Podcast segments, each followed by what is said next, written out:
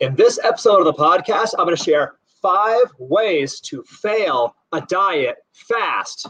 Tune in, listen up, take notes. Welcome to the CrossFit Edwardsville Community Podcast, where we hear and learn from our coaches, CrossFitters, and Glen Ed community leaders. Now, here are your hosts, Dallas and Greg. What is up, guys? On this episode of the CrossFit Edwardsville Community Podcast, I'm going to share with you guys five ways that you can fail your diet plan with haste quickly.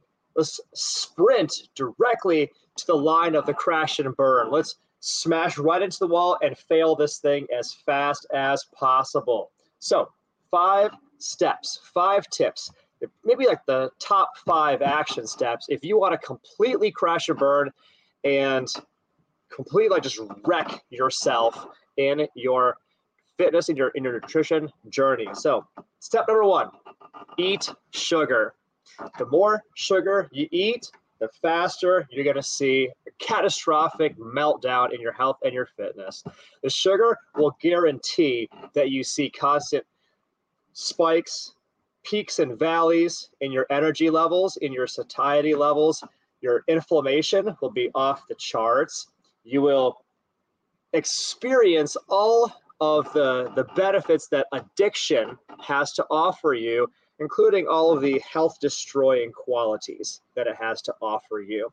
Step number one to failing your diet fast is eating a bunch of sugar, enjoying sodas or cakes or pastries or cookies or ice cream or whatever other sugary sweet confection is your vice of choice dig in, go hard, go ham at that sugar, and watch watch the wheels come off in a hurry. Step number two: don't track anything.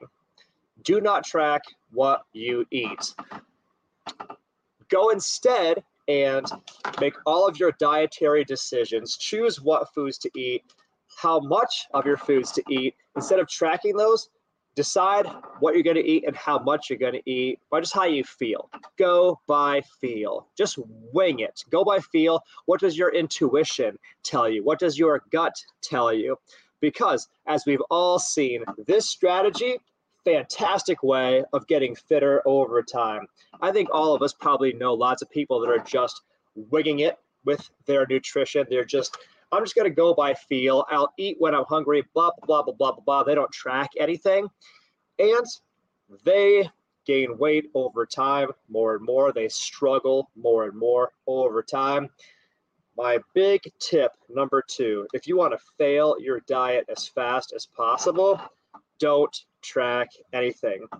Number three, take advice from people who are failing their diets it's a very good likelihood that as you embark on a healthy eating journey, your friends, your family, your coworkers, they're going to have an opinion on this. They might tell you something along the lines of, dude, you're fine. You don't need to change anything. Look, you're beautiful, you're wonderful the way that you are. You don't you don't need to change anything. You know that's not true. You know how you feel. You know your body is falling apart over time.